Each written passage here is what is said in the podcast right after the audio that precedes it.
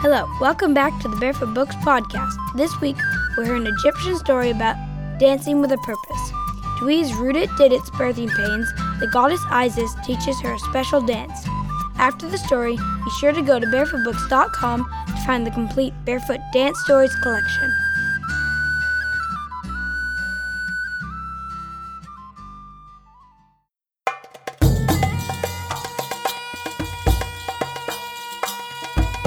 When the Goddess Danced. A story from Egypt.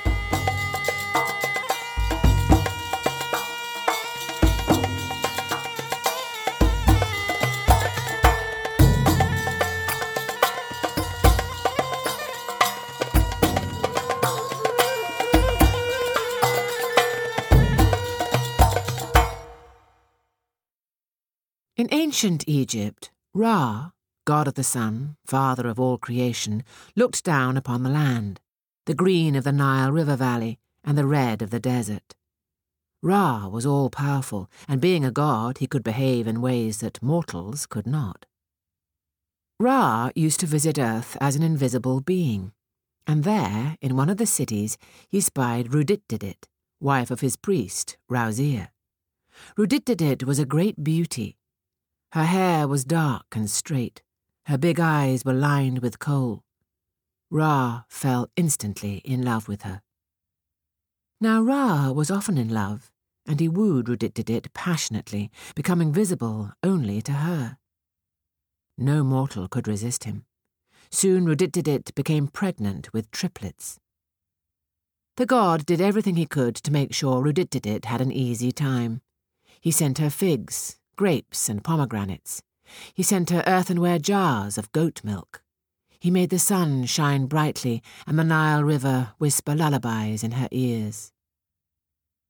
For nine months, Ruditdidit did no work, waiting for the birth of her three babies. But when it was time for her labour, her pains were terrible. She wept, she cried, she called out to great Ra for help. He looked down at her from the heavens and then called four goddesses to him. They were Isis, who was goddess of rebirth and teacher of women, Nephthys, goddess of death, and the helpers Maskonwit and Hikwit. He called as well Khnum, god of the source of the Nile. The five bowed to Ra and did as he wished, riding to earth in his sun chariot. But these gods could not just arrive at a priest's house as themselves. Ra had warned them that they must go in disguise and not let the priest Rauzir know who they were. So three of the goddesses came dressed as street musicians. The fourth, Isis, draped herself in gold jewellery and carried round wooden clappers. Anyone who saw her would take her at once for a dancer. As for Khnum, he pretended to be their porter and carried their instruments the lute, the lyre, and the drum. Thus disguised, the five were allowed in the priest's mud brick house, for in those days street dancers were also known to be fine midwives. In fact, Rauzir was delighted to see them, for his wife's cries had not ceased for twenty four hours, and he was afraid she might die, and the children with her. Welcome, welcome, he told the dancer and the musicians, leading them immediately to the room where his wife lay. Now, though Rauzir the priest did not recognize the gods in their disguises, Ruditdidit did, for she carried three half immortals in her womb. She stopped her moaning for a moment, sat up and clapped her hands. Even after a whole day and night of weeping, she was still beautiful. Oh, sing for me, she cried. Dance for me. And they did. Nephthys strummed the lute, Maskonwit the lyre, and Hikwit picked up the drum and began pounding on it, supplying a perfect rhythm for dancing. Being a male, Khnum stayed outside the chamber and drank barley beer with the priest. They ate bread and figs and spoke of the Nile. Anything but Ruditdidit's labour, for it was not right for men to speak of it. But in Ruditdidit's chamber, with the music playing, Isis started to dance. She carried a short wooden stick in her hand, its top a carved gazelle head. Her bare feet carried her around the room, hips swaying. Coming near the bed, she placed the cane by Ruditidit's right hand.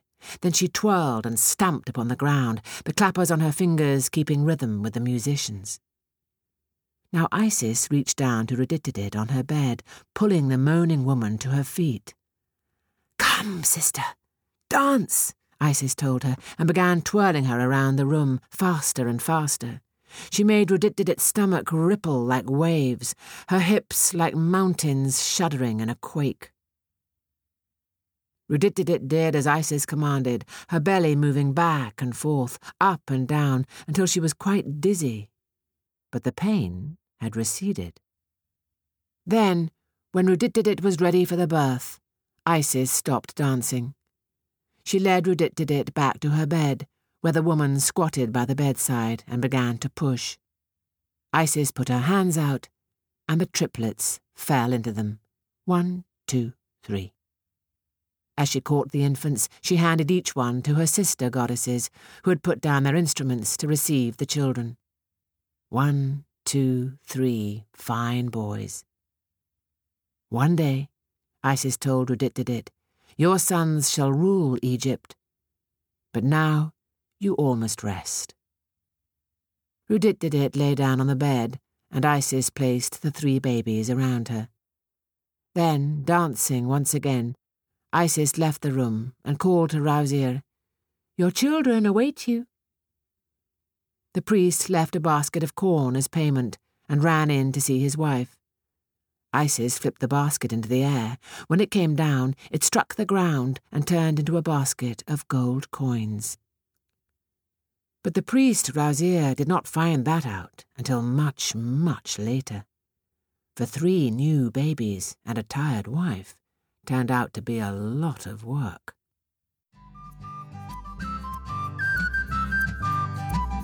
That's all for today's episode. Thanks for listening. Now you can visit barefootbooks.com slash podcast to find special offers, join our email list, and listen to past episodes of the Barefoot Books podcast. See you next week. Bye.